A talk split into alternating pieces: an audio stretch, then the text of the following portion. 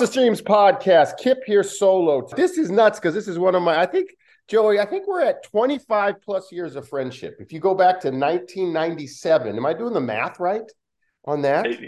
Uh, summer 97. Summer yeah, 97. summer it was it was pro classic 97. Yes. Like, so this is one of my former teammates, roommates. We've been ushers and groomsmen in each other's weddings and many other weddings where somehow people put us in tuxedos and thought we would act accordingly. Uh, but Joe Carmichael, welcome to Cross the Streams, my friend. Thank you. Thank you. I've heard many of the episodes first time on it. Yeah, I, you should probably be mad at me that it took me seven seasons to get around to you, but that's because you're so busy changing the world. It's it's I, I feel like uh, I feel like I am definitely not an expert in many fields, and so you finally found something that I I wouldn't even say I'm an expert. I just know a little bit about it. So no, Right. I'm, I'm happy to be here. Hey, so here's what we're doing with the interview. Like, so Kane and I started Cross the Streams because number one, we wanted an excuse for our wives for us to have to talk more often than once every three months, right? But then we also like we thought there was power in people's stories and what people are doing. They're not necessarily like influencers and have 70 million followers because we sure as hell don't either. But then I also realized when you do podcasts, people aren't always really comfortable just rattling off their entire LinkedIn resume. So I got a question to start it for you. You ready, Joey? So I, am ready. Fire away. if we had a time machine, we could go back to Lausanne Dorm, where we're in a triple, right? As basketball. Room 111. Our friend Nick Nick Lubicic. And Joe was in the midst of an amazing run as the greatest 007 Golden Eye player, Rockets in the stack of all time. If we if we go poof into that dorm room, we're probably playing, you're beating us in the whole hallway and you're laughing hysterically. And we said, hey, that that goofball on the Super Nintendo that's killing it. Or no, is it any a NES 64, Nintendo 64. 64. Yeah. He's destined not only be a father, a husband, but to play a vital role in a $47 million capital campaign that really serves the public. What would that guy have said? You could give me reactions. You could. It's a podcast. so I wish I could capture your face, but that's how I want to start. Yeah. Yeah, great question. I wish you would have given me questions ahead of time so I could have come up with like some awesome answers. Um, you know, I I think I would have I think I would have laughed at what capacity, like maybe referring him to my dad to do a property tax appeal. I mean, I guess there's no taxes for for nonprofits. I I would have had I would have I I probably would have shrugged it off and kept playing Bond. Yes. Um, yeah, I this this idea of of being involved in in this capital campaign in particular, uh, any capital campaign, fundraising in general, um, I think would have just shook me to my core at that age. Um, I had done virtually no um, fundraising. Um, I, I can't imagine what I even would have been doing at that age outside of playing video games and playing basketball Well, and I've golf got with the, you the guys. So you were drawing maps, accurate pinpoint maps during class, during class when we were in writing in the disciplines with Eleanor Berry. Eleanor Professor Berry. Yep. Hopefully she's, you know, she's still out there te- teaching writings with the disciplines. But Joe was so enthralled with the lectures, he was passing r- exceptionally accurate maps of the spawning locations. This maybe this is where your analytical mind came into play. Because it was down to the T. Hey, when you die once, Kip, these are the six locations you're going to spawn, and I will be there. You know what's you know what's funny? I uh, obviously we're not going to talk about Bond the whole time. However, uh, so I was I was talking to my wife about Bond, and sadly, like how much I played because we were talking about how much our kids play, and it was just disgusting. And then I was like, oh man, I think I played more. yes. And I was Yes. telling him a story of Nick Anderson, how he was up nine to zero on me in that match to 10. We were doing rockets in the basement. And I, you were watching, and like all those people came in because it was a game to 10. And You were and finally I'm going to her this. In, I was going to lose. I'm telling her this incredible story about how I get hit by the rocket and launched through a wall somehow. And I should have died. And Nick put his controller down because he finally won after like hundreds of matches and it somehow didn't kill me. And then I killed him and then knew all the respawn locations and, and won. And that was a wrap. I thought she was just gonna, yeah, I thought she was just gonna love the story. And she's like, wow. That story really sucked. That would not have helped you on your first date. That would not have no been a thing. No. Um, so, so I'll give Joe's in... bona fides on here, right? So, oh. you know, I, I got to do it, right? VP, yeah, no, relationships, no. right? At yeah, OPB, uh, director yes. of the YMCA board president. Um, and you're going yes. on a number of years because I know when we last talked, you were talking about your terms actually coming up because you've been doing, you've been on the board for 10 years. Uh, I, yeah, I've been on the board for 10. Um, I, I got on in, in 2011, 2012. Our, our record keeping isn't the best.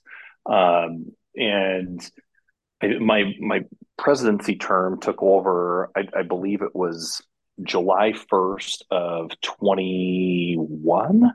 Um, no, 22. So my term technically ends June 30th of this year, but um, yeah, 21. Um, so my term ends this year, but it's they're two year terms for presidencies, and then mine is technically uh, it will extend until 60 days post opening of the new Y. So mine is kind of in perpetuity until we're open, which was a little scary because when I took it on, we hadn't broke ground yet, and it was like, well, it's it's a you know almost a two year project. And so if this thing if this thing goes on or we have funding shortfalls you know whatever it might be we're gonna we're gonna be in trouble and i'm gonna be in this role for a while. So that part was scary but we were we were all very confident in in where we were heading at that point. Um, but i when we got on the board or when i got on the board in 2011 12 um, it was to build a new y in 2013 so you know it took us a legitimate 10 years yeah. uh, i think longer than i i was told but i know it went back 10 years before me. I mean no one really even knows when the capital campaign started because it just we've been needing a new y i mean for the last 20 years probably. Right. And so uh, you can find a lot of really the background time. on joe's work in this and i want to talk about your you know your professional career as well as this work because I think you know there's so much overlap, right? You probably just mailed into two different. You're wearing this two hats at the same time all the time. Uh, exactly. go to yeah. EugeneYMCA.org, um, and if you go up, you can find obviously your picture. Man, you do have a gray streak, but I think it makes you look regal. You have a gray streak in the picture. It's interesting. It's it's like a skunk streak. It's like this one big patch, and it just kind of shoots across to the side. It's it's yeah, it is. It is not the best look, but I'll take Regal. I, I yes, Regal I think it's day. Regal. Tell your kids it's Regal, but go to the Vision, click on Vision there, uh, and then kick, click on the project because we're talking about the Eugene YMCA $47.62 million capital campaign with 42 of that for design and construction costs. You have land acquisition. Obviously, you got to cover management administration, but this is a thing, man. I mean, this is something you've been, I, and I know you always bring it up when we're catching up on the phone or texting like this for the why or that for the why, but just diving in, getting ready for today. The scale, like you mentioned, they told you, hey, we want to do a new why. Did I'm I'm sure they didn't lay out. Here's the scale of these steps for you. Oh, it's and, and it has grown significantly uh, from from when this started. You know, I think it was a fifteen million dollar project and now we're i mean it's it's almost you know 49 million i think the number that's on the website of the 47.6 is like a million shy uh, and it's because we have we have I, I, when we got very close to getting ready to break ground, we found out that we were actually we finally got the final numbers from the contractor. We knew what we needed, and we were like two million short.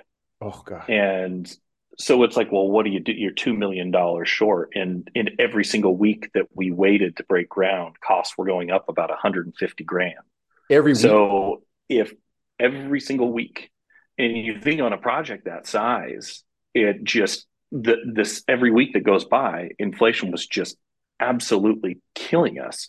And that's not even talking supply chain issues and all the things that can delay a project. It was just the cost. And so you know we're like well we need 2 million bucks if it takes us 2 months to raise 2 million dollars well in that 2 month window i mean we've had 8 again. weeks of 150 grand yeah. a week we're still a million short of of going and so we had some absolutely heroic uh, donors at the end that just said hey yeah we'll we'll cut a check and get you halfway there uh, and then we value engineered the project like for the upteenth time to remove about a million dollars worth of things in the project. And then over time as we've been moving through the project and and more donations have come in um, and our, our funding gap i guess the the amount that we think we might need to be covered by a loan has shrunk drastically. We've kind of added some things back into the project uh, that that have increased the project cost. So yeah, yeah. It's it's it's, it, huge. and I thought it was so timely for this because this when we released this interview with Joe talking about his work, it's coming right after Kane and I will have announced the the first golf tournament on a really small scale of fundraising, right for for research and, and caretaker services for Alzheimer's victims, right in honor of our father. So I knew it was like, man, I got to talk to Joe because you've been doing this work on a huge scale. How many meetings is this? Give it like just take a stab in the dark. How many meetings? Oh, and you can even throw I mean, dinners, luncheons. Like, how good are you at these situations now? I mean, I would say, you know, from the time that I took over, since I got on, I've had finance committees or finance committee meetings. I've been uh, uh, I've been on that committee since I got there. So, you know, that one is once a month. The board meeting is once a month um, there's you know special committees that you get put on for for whatever might be might be popping up. I mean, we lost our CEO and we had to bring on a new CEO, we had a committee for that. Um, that was not a committee I was on, but like just one of the the many many yeah. things you might see people jump on in. But in the last year and a half, I mean, I I would say it's just from a sheer meeting number. I mean, it, it feels like probably three a week on average is probably fair. And you know, when you look at the hours, I mean, I I I, I spent a week in Florida last year uh, where there was this big annual conference that the Y had, I, and it, incredible event. I mean, thousands of people were there, and there's a lot of board chairs that go, and, and it just helps you with board governance and, and a number of other topics, just in figuring out, you know, how best to help lead a board and what you need to be doing. Um, and we had a trip down to Palm Desert uh, that was kind of piggybacking off of the University of Oregon's Ducks in the Desert campaign. And kind of mm. the idea behind it was um, you go to where your donors are and ah. you don't wait for them to come to you. And so when they're, you know, we have a lot of snowbirds in the area that head down to the desert. And so we, we know that they go down for this huge U of O event. And so we had, you know, a couple events of our own down in Palm Desert and I mean the the volume of it has been it's been a lot, uh, but it, it's also something where the cause is just it's it's incredibly close to me um, yeah, and my family. And so I, I, really do feel honored yeah, go into that. Yes. feel free to sh- to name drop too, because I know you've you've talked to me about, and you mentioned already the heroic work of the donors, and I'm sure the staff that you work yeah. with. Feel free to, to name drop, but it's on yeah. the website. Oh. But I want you to tell the story of your connection to the Y, right? I mean, because obviously yeah. you played college basketball together, but I wouldn't have said like, yeah, Joe walks around waving the YMCA flag. He goes there and lifts all the time. you know what I mean? Like, that's not how Joe rolls. So talk. I want you no, to your connection. No, you know and i think one of the cool things about um, i think one of the cool things about nonprofits in general um, and serving on a board because a, a, lot of people don't even know what that involves um, but i think the cool thing about serving on a board is that you in similar with with your guys' foundation you started the people that actually serve on the board you find yourself in people with all different walks of life but they all have kind of this common um, this common thread of you know a love or a passion for whatever the nonprofit is. Uh, because by and large people get on boards because whatever that organization is and is near and dear to them for some reason. And um, in the y movement there's a very common uh, kind of moniker i guess you could say that there's everybody has a why story and a reason that they're close to to that movement and um, for most people, I mean, that could be that they took swim lessons at the Y, uh, they went to summer camps at the Y, or they were a camp counselor at the Y over the summers, or I, I went to YMCA you know they've had Billings. I know I did. Yeah, which is which is awesome. Our CEO is actually from Bozeman. Oh, uh, or he is he he managed the Y. He was the CEO of the Y in Bozeman. We stole him from there. So um, Montana folk. Yep. but no, for me, my I I did not. You know, the YMCA is the largest childcare provider in Lane County. So tons we have board members who had their kids in childcare after school. And um, for me, I didn't I didn't learn to swim at the Y. I didn't have really any connection to the Y. I didn't play basketball at the Y. I didn't lift at the Y. I did nothing at the Y growing up. Um, my my grand my grandmother uh, Ingrid Carmichael, my dad's mom, um, who you met several mm-hmm. times. Mm-hmm. Yep. Um, she had been a member at the Y forever, and I just kind of going through life. I mean, she just we always had Y other members and friends of hers from the Y that would come to Christmas and Easter and birthdays and you name it. They would just it could be a friend or a new member at the Y. She was there every single day. Um, and she had been diagnosed with a serious heart condition at a health screening at the Y back in the 60s.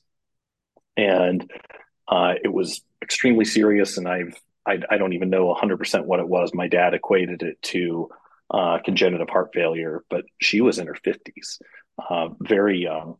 And so she changed her diet. She committed herself to go into the Y. And it was shortly after that that my grandfather actually passed away at the Y playing handball. And not a story I typically lead with or tell that right. my grandfather had passed away there, but um, she she you know her, all of her kids my dad was the youngest was out of the house and she rededicated herself to just I, I think it was for health reasons but she also it was the last place he was and she felt close to him there and that's amazing. um, yeah so so she just uh, my whole life i wasn't born until 78 and she had been a strong member of the Y at that point. She actually was on the on the board at the Y long before me. She was on the capital campaign committee that helped raise money for the existing Y that's falling apart right now.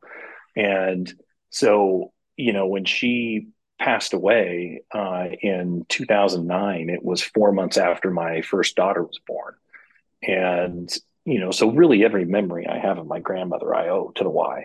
Mm. And so she passed away, and I remember seeing a, a giant article in the Register Guard, the Eugene paper, that uh, it it was an obituary that the Y had wrote for her, and it called her the Queen of the Y, and it was wow. it was pretty amazing because I just knew this thing that I knew I knew she was she had this big thing going on at the Y for her, which was great, but I didn't know the impact that she had on the Y, and so to to read this thing, it was just this like, oh my gosh, it was almost this secret life that she's had. Um, and you know, she was, you know, the oldest member of the Y. She had all these friends, and I, I, it just, it was really moving to me. And so, you know, fast forward two three years and you know my boss comes in my office and says hey do you have any interest in being on the board of directors of the ymca they're building a new y next year and they want someone with a commercial lending background to help them with financing and what construction looks like. And i was like oh my gosh like there couldn't be anything more impactful yeah, meaningful almost me destined my for that role and so yeah and so you know I, I was just thinking hey any part i can play to make that happen. And, and i had served on a different board of directors a, a baseball team um, in eugene. And i remember when you walk into the north eugene baseball stadium it says dedicated to the board members of you know the eugene challengers who helped you know finance this and raise money for it and get it done. And and in my i was always jealous. Oh man how cool would that be? Like to find something and be a part of something like that. Yeah. And when you know the, this thing with the Y came along, since I got on the board, I've just always had this you know very strong family connection to it, and the idea of somehow being involved and you know somewhere you know my name is listed, you know her last name is on there, um, not for me, just to honor her legacy. Yes, yes. That, that's the word I was about to use. You know, you said it right away. Legacy. Yeah, it's it's it's just it's it's the legacy, and it it is so impactful for my dad and and my uncle uh, who who saw firsthand. I mean, who lived through those times with her, uh, and it's been so impactful for them. And and so then when you know project is delayed and delayed and delayed, and then the idea of of you know chairing the board of directors during this time, um, and, and having a leadership role in it, it you know it, it, it just that's where I really just felt like uh, yeah, I'm, I was destined for that position.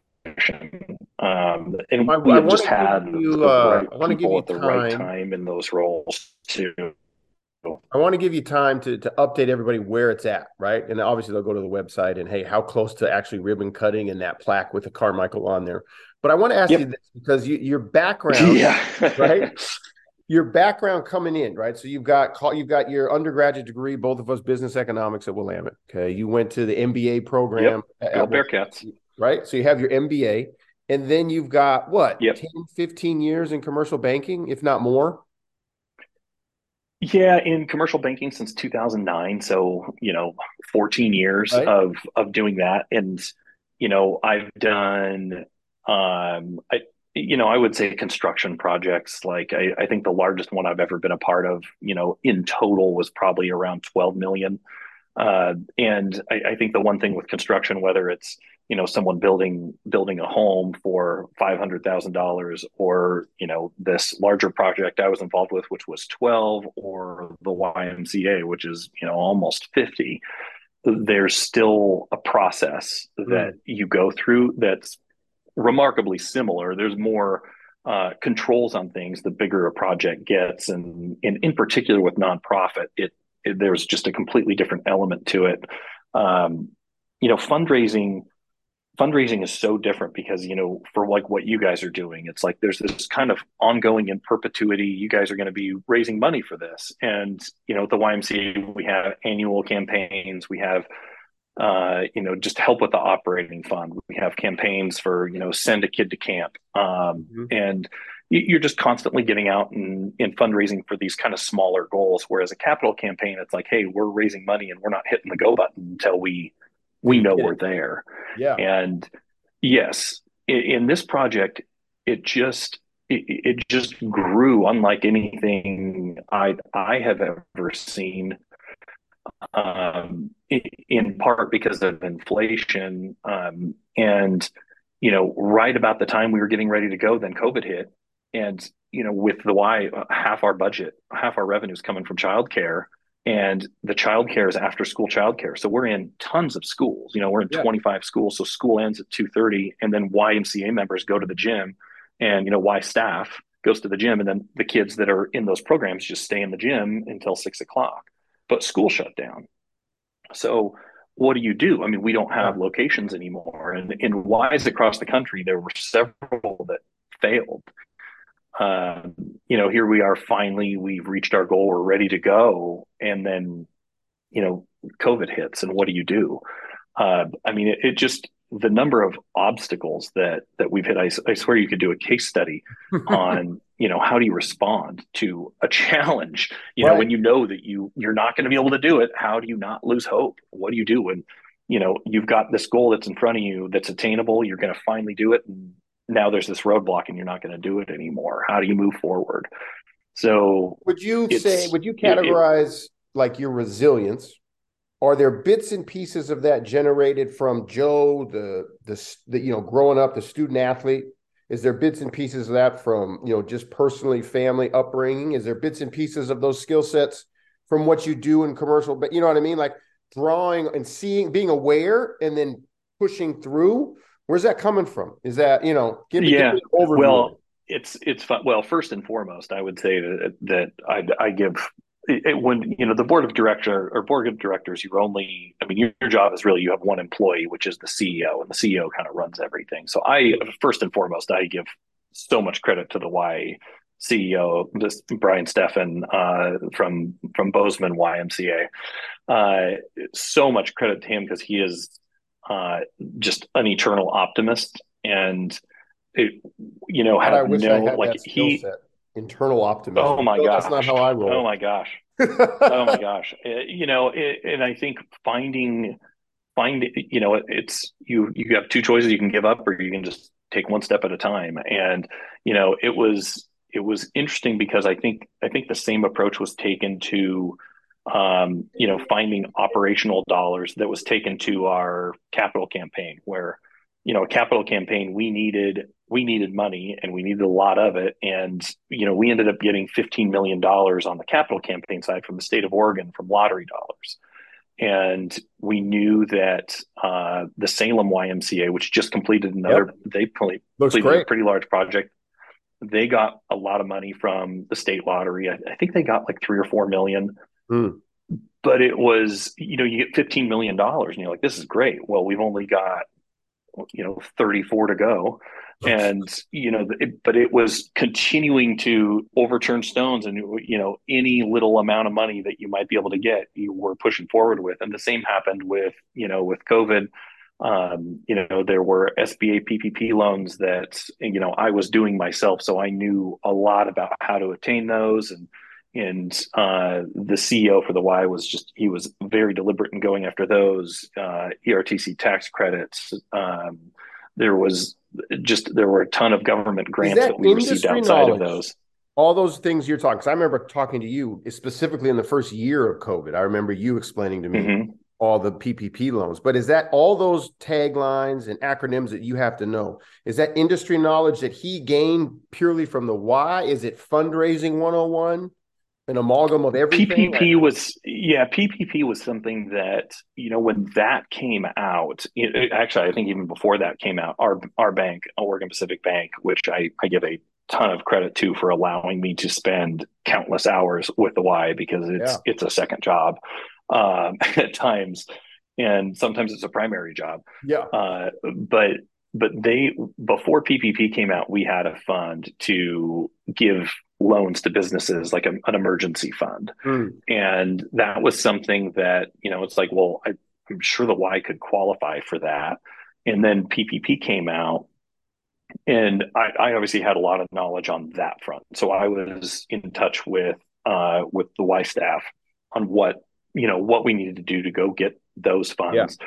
And then outside of that, I I think getting the money in in where our CEO just this whole project just turned because it again it was for 20 years we worked on it and then we got him he came in in 2016 I think 2017 and from the time he came in he didn't know a soul in Oregon and just hit the ground running started mm-hmm. going to our state senators started going to wow. the the local the the city councilors. He was in salem. I went to salem with him a couple times and you know you go and you meet the people that are making the decisions that yeah. are holding the, the purse strings and you're telling them you know why is this project what is what needs to happen? And those are also the people that hold a lot of the keys to these other government grants. So when we made these inroads with respect to like the state lottery dollars uh, which is extremely competitive it also gave a lot of inroads to you know we we really uh, I, I, think did an excellent job and and by we again I'm giving Y staff full credit here did an excellent job of like showing why this project was important and connecting people to it. And so in, in Eugene I think what and even in Salem there's the Cascadia fault line. Everyone talks about when the big one hits what's going to happen? And, and one of the reasons our project really skyrocketed from that 15 million to 49 is it's one of the few buildings in in I think in the state, but for sure in Lane County that's built to the highest degree of seismic um, outfitting. It's not retrofitting because it's new construction.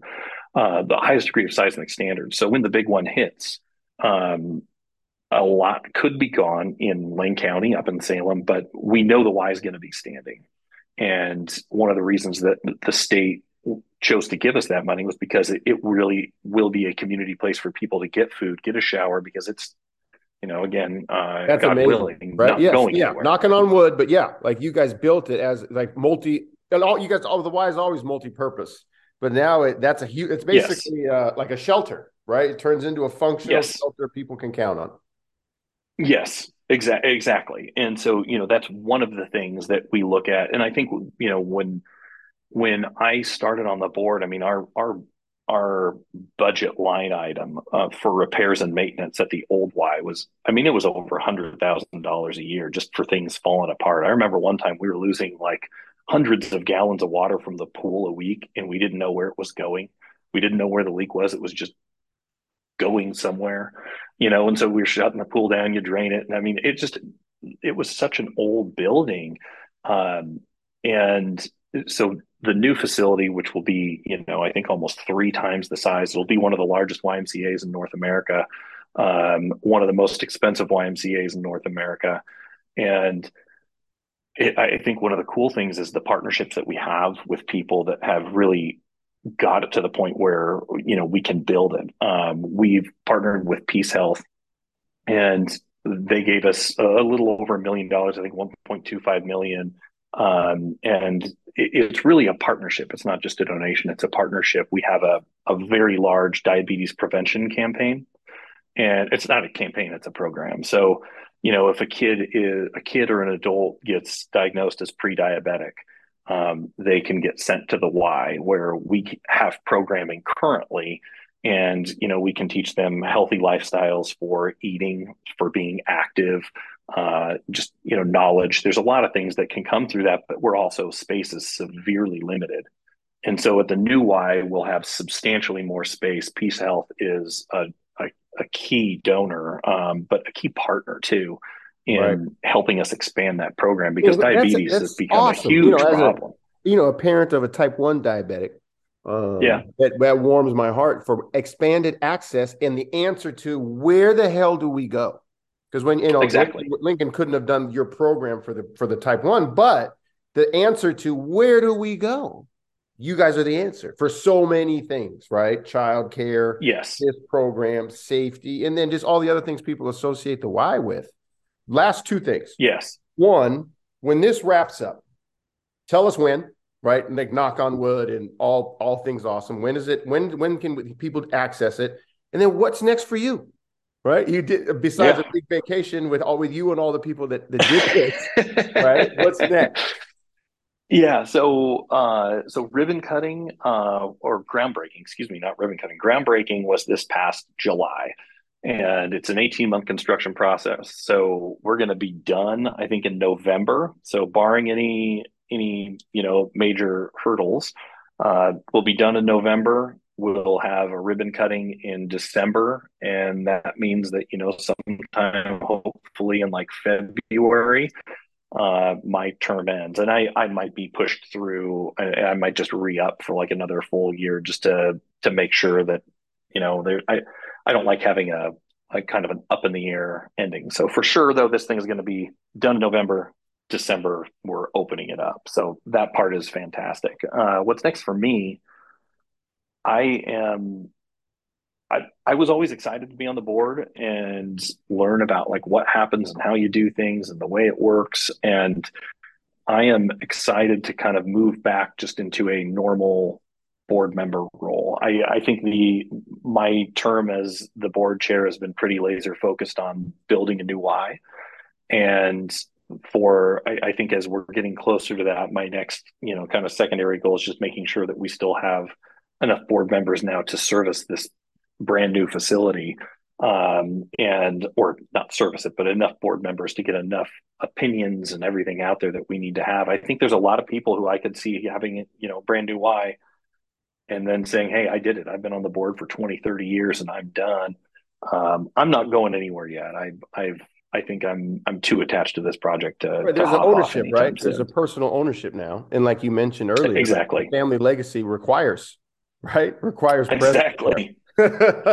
yeah, exactly. I wasn't on it just to to get the thing built. Uh, I I I really I, my my attachment to the Y doesn't just end because you know we have a new facility. I I'm excited to see where it goes. I'm excited to see the new programs that come in. Um, there's just so much more flex space when you look at where we have programming that we don't even know what we're going to do yet. It just kind of depends what the community wants uh, and you know what new partnerships come around. Cross the streams, Joe Carmichael.